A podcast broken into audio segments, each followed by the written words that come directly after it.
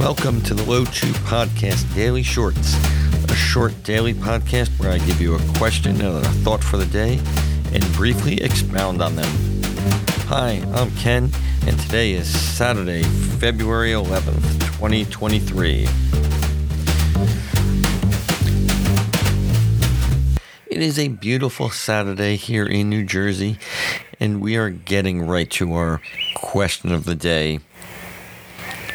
Have you ever tried to look cool in front of someone and failed?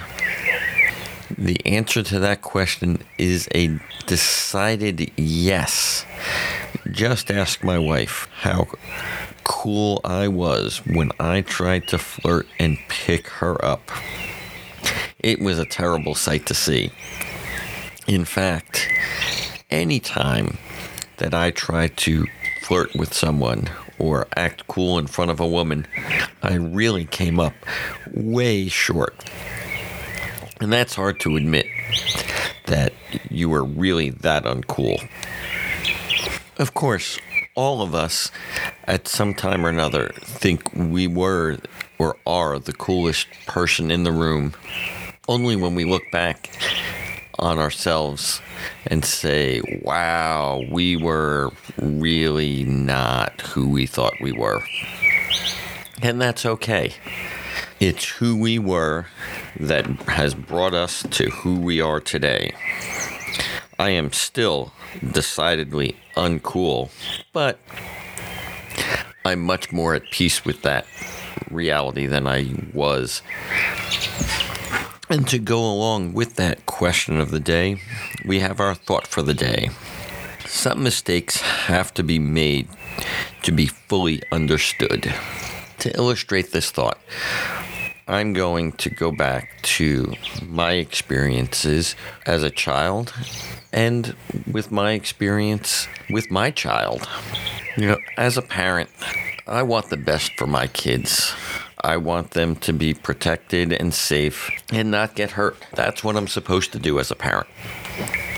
My parents did it for me, and I'm trying to do it for my kids. There are times, however, when no matter what you say to your child, they're not going to understand what you're trying to do for them.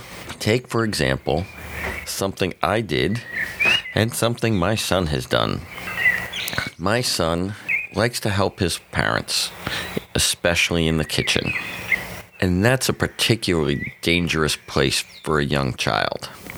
When you're on the stovetop, whether it's an electric stove or a gas stove, the risk of your child getting burned is high if you're not careful. You can warn them.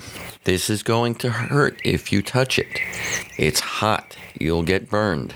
You will not like it.